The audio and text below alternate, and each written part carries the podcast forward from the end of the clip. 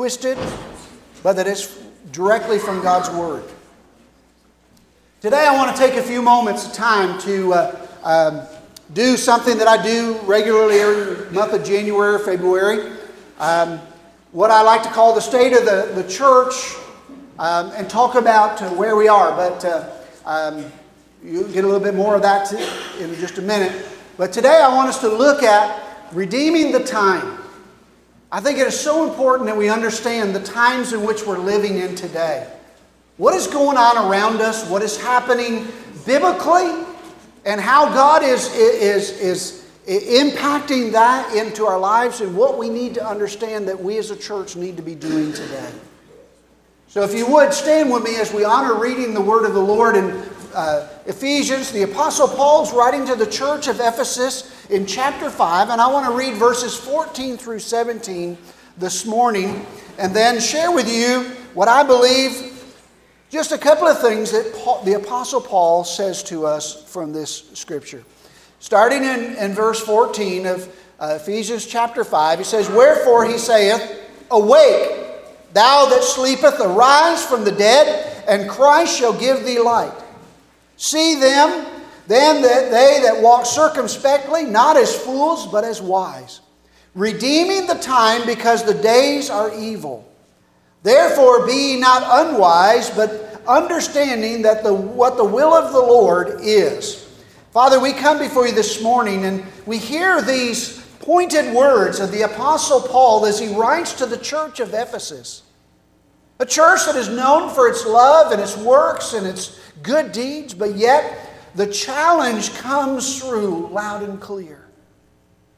They need to understand the times in which they're living. Father, all these years later, 2,000 plus years later, God, we open the scripture to find that the Word of God is just as relevant to us today as it was to the church that it was written to. And so, Father, I pray that you would cause us as a church today to, to recognize the, the great need that is before us. Father, that you would cause our eyes to be opened, our lives to be changed our hearts to be renewed. Lord, that you would awaken us to the fact that, Lord, the time is now. Lord, I pray that you would hide me behind the cross and move me of the way, and let not my words but your words speak through your servant Paul, the apostle who wrote these words. May the Holy Spirit take his words, and may we hear them in our hearts, and may we be moved in our spirits, Lord, we pray. In Jesus' name. Amen. God bless you. You may receive this morning. Today it is the, an opportunity for me to share about the state of the church, which I believe is simply the need of the church. The state of the church today is the greatest need in which we have. I could talk about the three B's. Now, do you know what the three B's that pastors, when we get together, we like to talk about? You know, most of the time when pastors get together for conference and or pastors get together, they somebody will ask the question, "So how is your church doing?" And the pat answer that most preachers give to one another is the three B's. Now let me just tell you what they are. Buildings, budgets, and butts.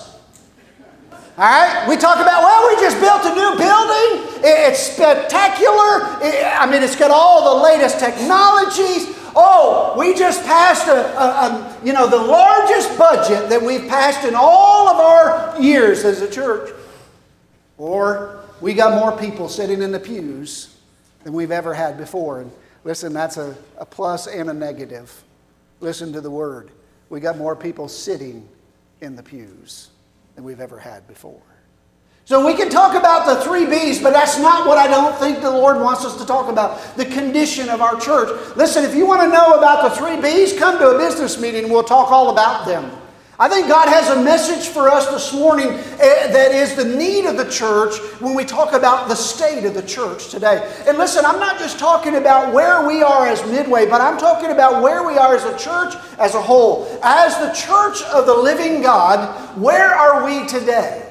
And listen, my friends, when we think about where the church of God is today, it helps us to see where we are in that church as well.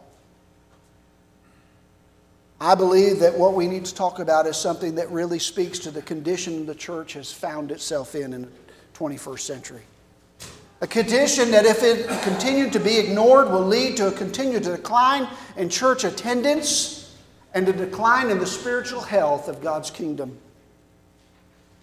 Spurgeon shared a devotion that I thought was interesting concerning David seeking the Lord's guidance. He said, David asked the Lord if he should attack the Philistines. The Lord replied by telling him, When you hear the sound of the marching feet in the tops of the mulberry trees, attack. That will be the signal that the Lord is moving ahead of you.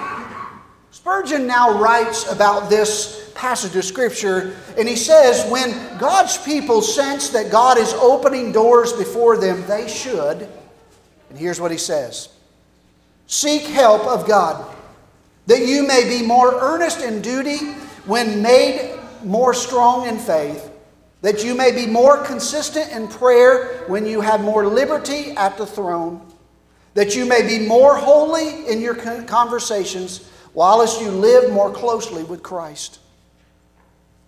While a similar thought the Apostle Paul says to us this morning, he appeals for us to live a godly, wisdom that is to make the most of every opportunity that God has afforded us today. So, in the letter to the Ephesians, Paul says to us that if we want to live godly, we want to live wisely, there's a couple of things that we need to consider. In verse 14, Paul says, Wake up. As a matter of fact, look back with me, if you would, uh, again to that verse. And he says, Wherefore saith, Awake, thou that sleepeth, and arise from the dead, and Christ shall give thee light.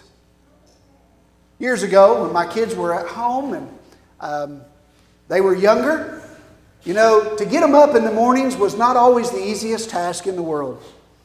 Um, and if you've ever heard me sing, you'll know how this is purely torture. But I would love to go through the house and sing Arise, you know, um, you know, let's see, let me, let me go back and rise and shine and give God the glory. And I would sing that to the top of my voice, trying to get them up. Okay? They would wallow their heads under their pillows and all kinds of crazy things. Um, but eventually it would stir them up. Now, uh, I did eventually get them to rise, but uh, shining was definitely a different story. Now, the truth of the matter is, if you've ever had a teenager that you've tried to get up in the morning for school, you'll know that it seems like it is an impossibility to get them up and to get them motivated and get them ready so that they are not late for the bus.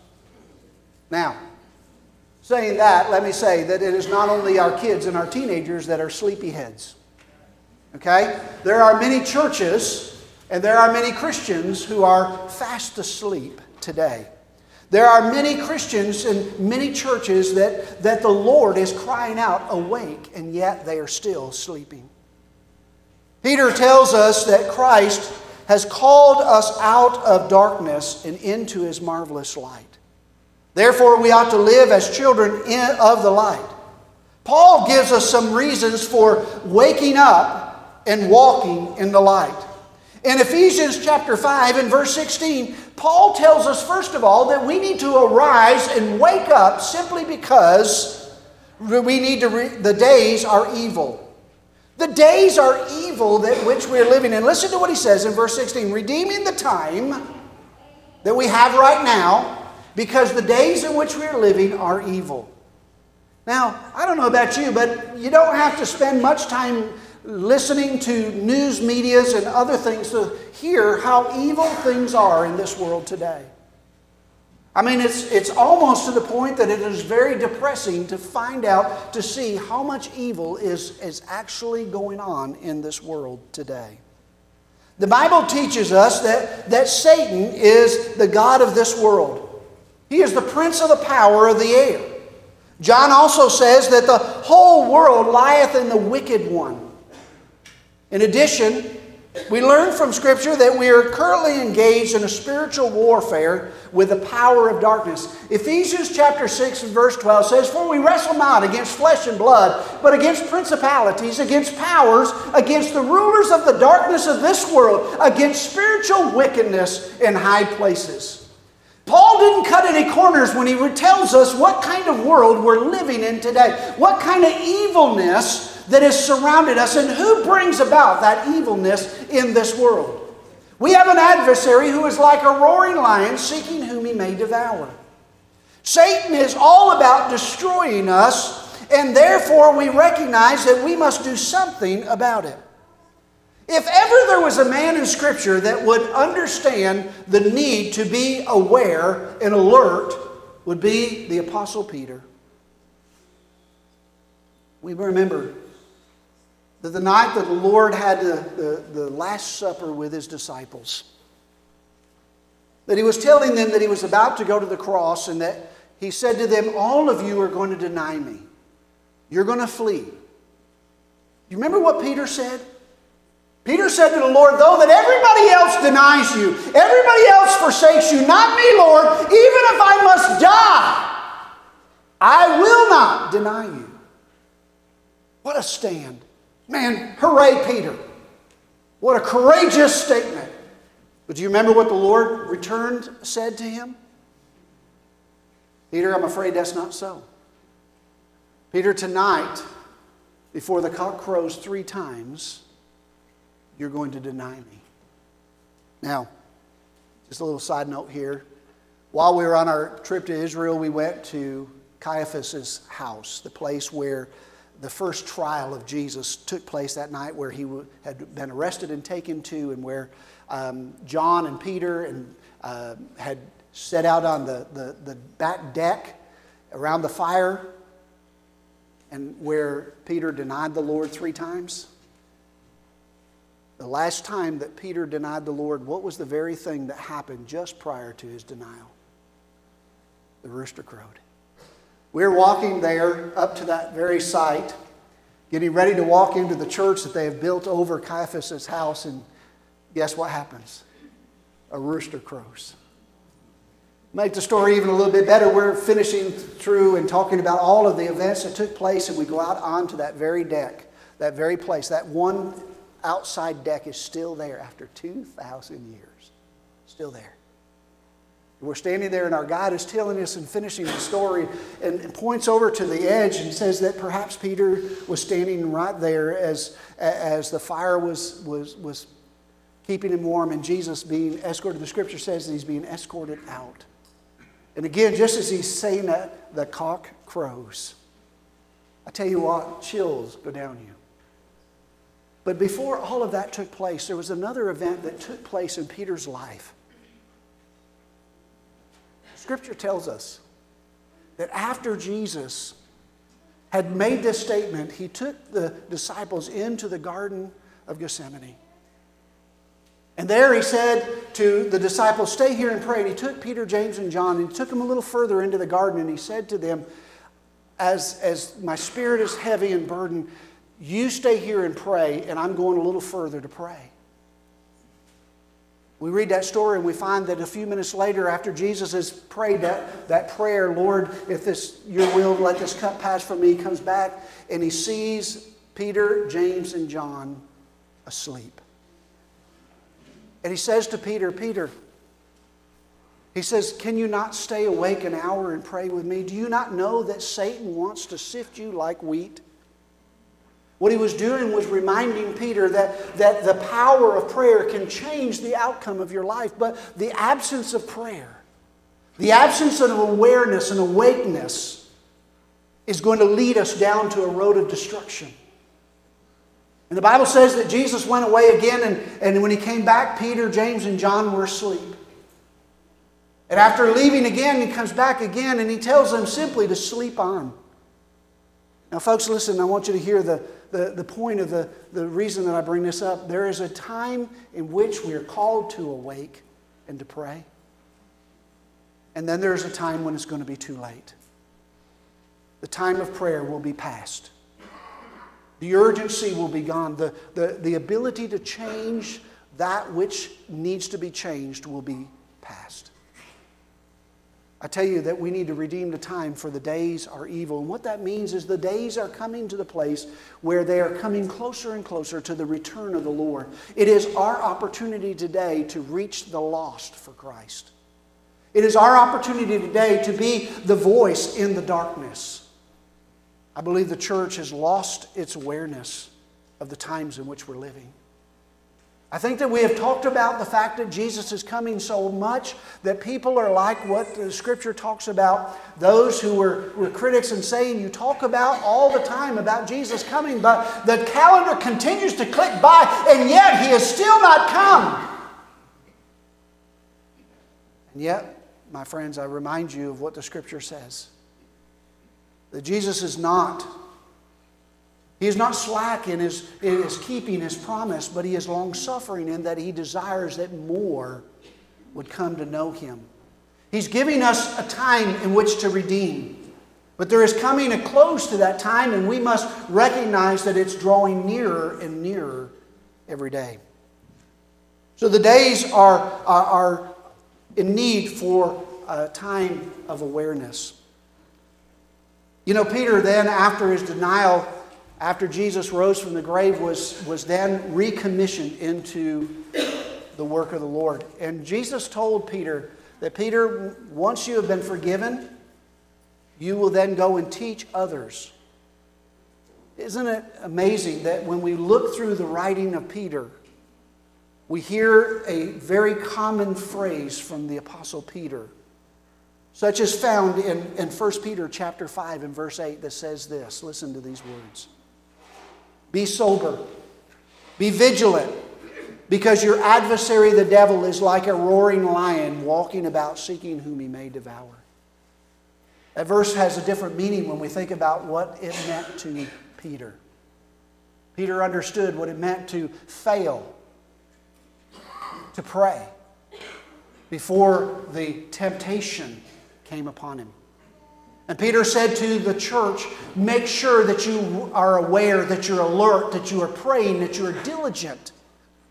Because no doubt Satan is coming after each and every one of you. Satan is coming after his church. He's coming after our teenagers. He's coming after our children. He's coming after you as a family. He's coming after us as a church. Satan does not want to bless us, he wants to destroy us. And my friends, we need to be sober and diligent and vigilant because we need to redeem the time because the days are evil. The days of his coming are getting closer and closer. And secondly, he reminds us that we need to redeem the time because time is short. The Apostle Paul in, in, in verse 16 again telling us redeeming the time. So often we hear people say, I don't know where the time has gone. I don't know where the year has gone. I don't know where the years have gone. However, the scripture is very clear that reminds us that time is short. When compared to eternity, the time in which we have in this life is short.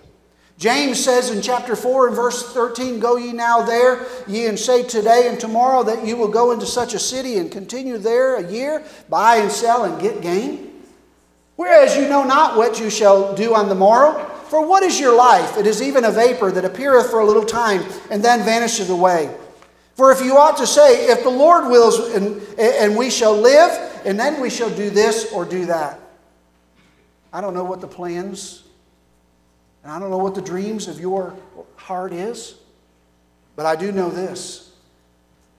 You only got a limited time to get it done. Life is short. It takes hard work and intentionality to, to turn a dream into a reality.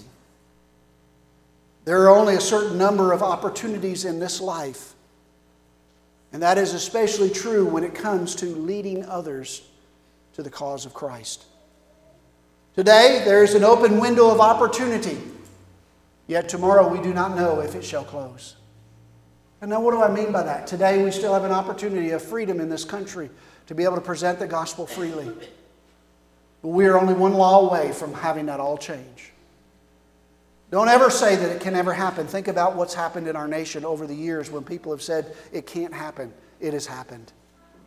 My friends, the reality is we never know when God's going to shut the door.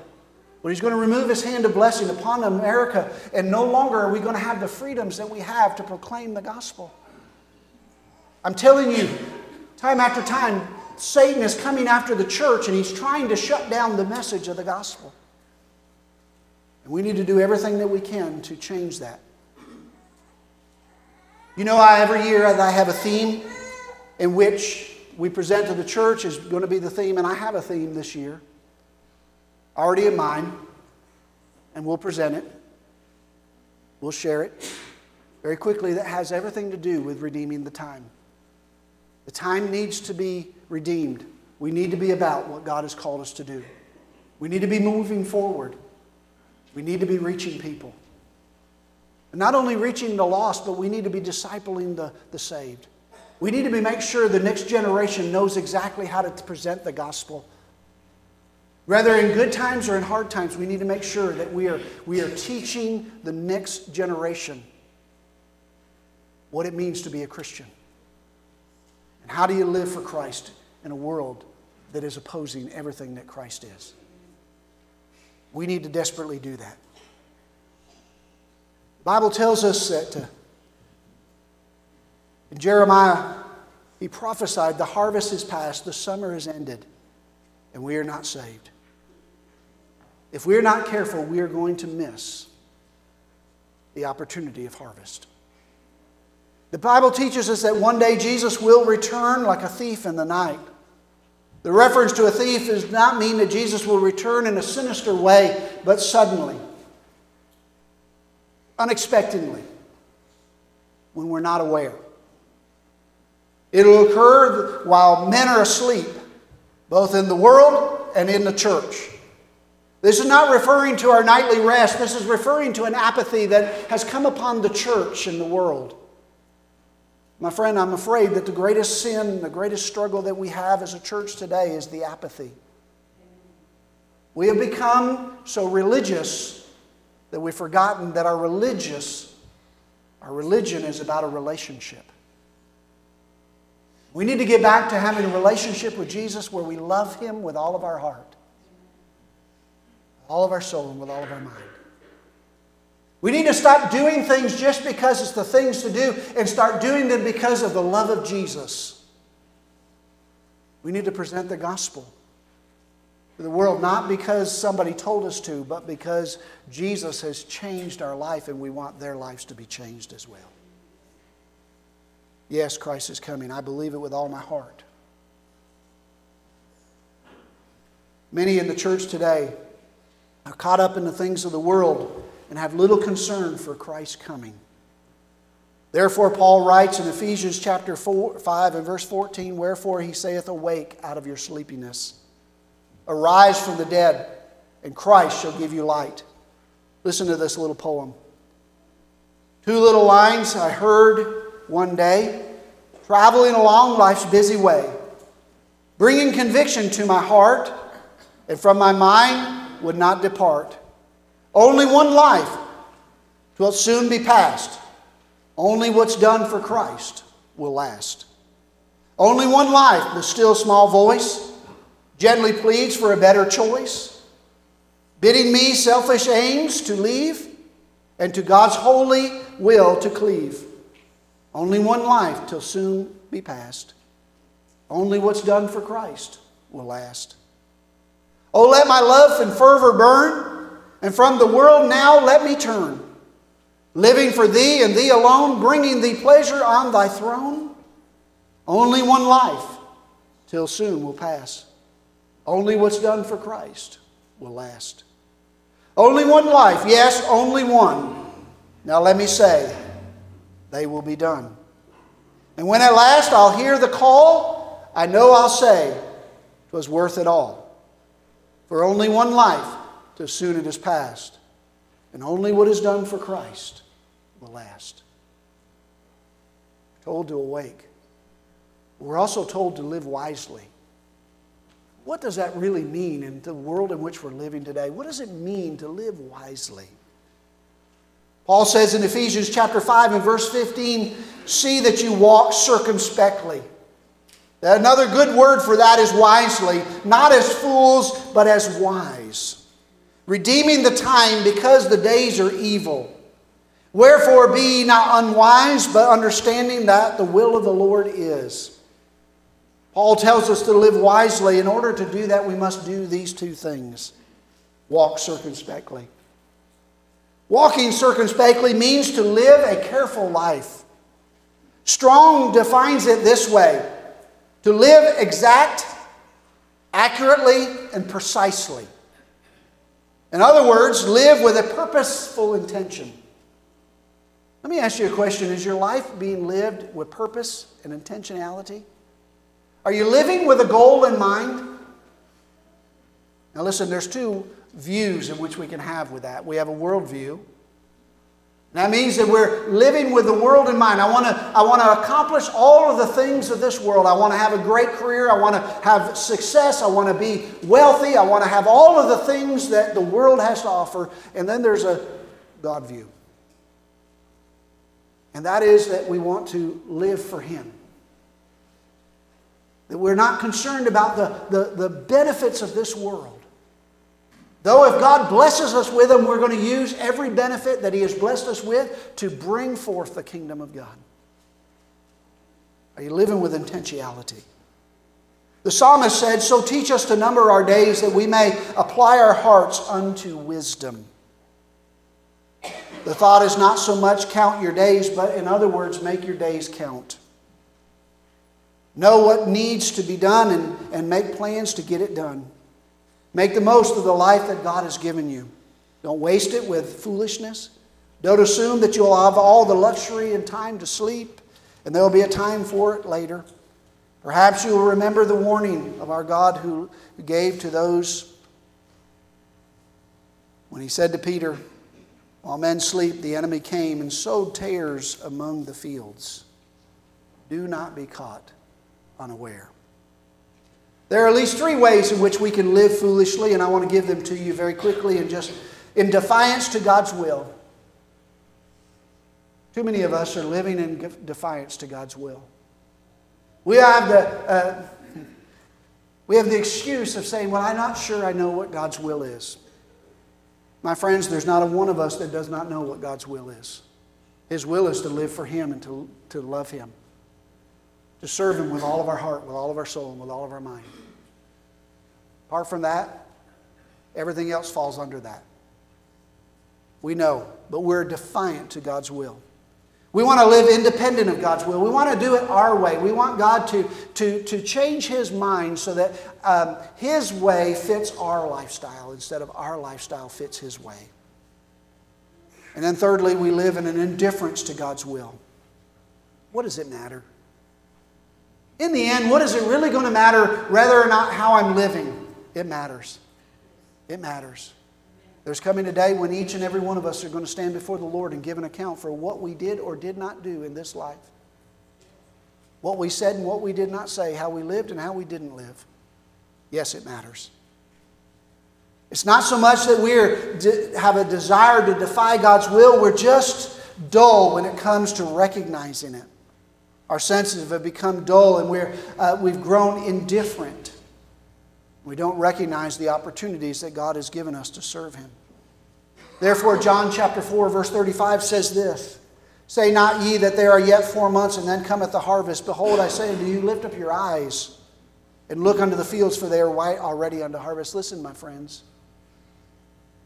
We need to recognize that we need to redeem the time now because time is evil and because time is short and because God has said that we're to live our lives in a way that we're honoring and glorifying Him. So, over the last several months, so that you and I as a church can live wisely before the Lord, Josh and I have been meeting and we have been praying and we have been working on a mission statement and a strategy that we're going to present to the church as a way in which we can live wisely, a threefold prong uh, uh, direction that we believe that God is saying to us that this is what the church needs to be focusing on that will build the kingdom of God and strengthen His church. Lord willing, if the weather allows and you can make it next Sunday, we're going to sit here and present that to you. We believe that it'll help us as a church to know the directions in which God wants us to go. How that we can walk circumspectly, wisely before our Lord. Second thing he reminds us of that we need to redeem the time. Can I remind you that your time and my time is running out? Yesterday's gone and we can never get it back. Tomorrow's not yet here, and today is all we've got. We must do everything that we can to redeem the time that God has given us right now. To redeem something is to recover it from the power of another. We live in a world where many are addicted to painkillers and so many other drugs and different things. Unfortunately, many in the church are addicted as well. Now, not to painkillers, but to other killers such as time killers. We're addicted to the things of this world, and, and, and we're, we're allowing the, them to rob us of our precious time in life. Some are addicted to the time killer of television, others are addicted to the time killer of, uh, uh, of computers, while others are addicted to the time killer of complaining. I read this the other day. It says, There's always enough time to do God's will. Did you know that? A more contemporary way of saying that we need to redeem the time might be to seize the moment. Live life and, and, and resolve and determination. A few centuries ago, there was a great Christian leader by the name of Jonathan Edwards. One of the things that made Jonathan Edwards such a powerful Christian and leader uh, was that at least once a day, every week, he would read over 70 resolutions that he had established for his life. I want to give you three of them, real quick. Resolved to live with all my might while I do live. Resolved never to do anything that I should be afraid to do if it were the last hour of my life. Resolve that I will live so that I will I shall wish that I had done when I shall come to die. The state of the church is the need of the church right now. I believe the church has fallen asleep. I believe there is a need for a great repentance, a great renewal. I believe there is a time that we need to recognize that, that God has given to us a call. I want you to read again the scripture that we read this morning. I want you to look at what it says that something that God gave to us 2,000 years ago speaks so clearly to the church today.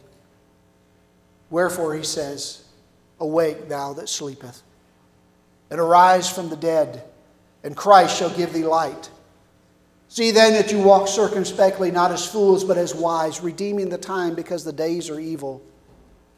Wherefore, be ye not unwise, but understanding what the will of the Lord is. I don't believe that we can even begin to imagine what God might do through midway this year if we as a church would do this.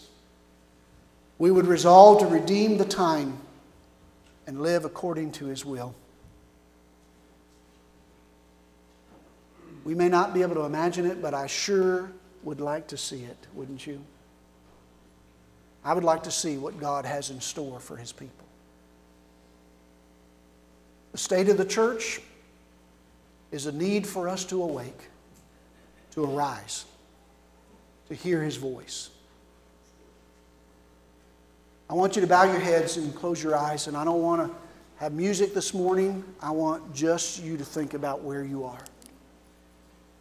Where are you this morning? Are you sleeping? I don't mean are you sleeping there in the pew, I mean are you sleeping through life? Are you sleeping through the Christian life? Arise, awake. God wants to pour His light into you. He wants you to be that voice in the darkness. He wants you to be that light. If you would just stand to your feet as I pray for you and open the invitation for you to come and repent. Many of us need to repent that we've been coming to church simply because it's the thing to do, not because our love for Jesus is overwhelming. That we've been walking dully through this life, doing and, and living it not because we're committed to Christ, but because we believe that we can just appease God by our actions. Father, I pray for our church this morning. I pray for the church a whole. Lord, I look across America and I see the sleepiness of the church of America today. I see that, Father, that we need to arise and awake. God, I pray that you would pour out your Spirit upon us, O Lord. I pray that you would move among us. I pray that our people would recognize, O Lord, that we need to arise and awake. And Lord, we need to confess, oh God. Lord, I've not been walking in the light of the Lord. I've not been living according to His will. I've been trying to align His will to my life instead of my life to His will. Lord, forgive me. Cleanse me. Empower me to go out into the world and redeem the time in which I have. Lord, you know the prayer of my life has been these last many weeks let the last days of my life be the best days of my life. I desire, O oh Lord, as I see myself phasing out of ministry, Father, that I would go out with all the power of Christ living through me.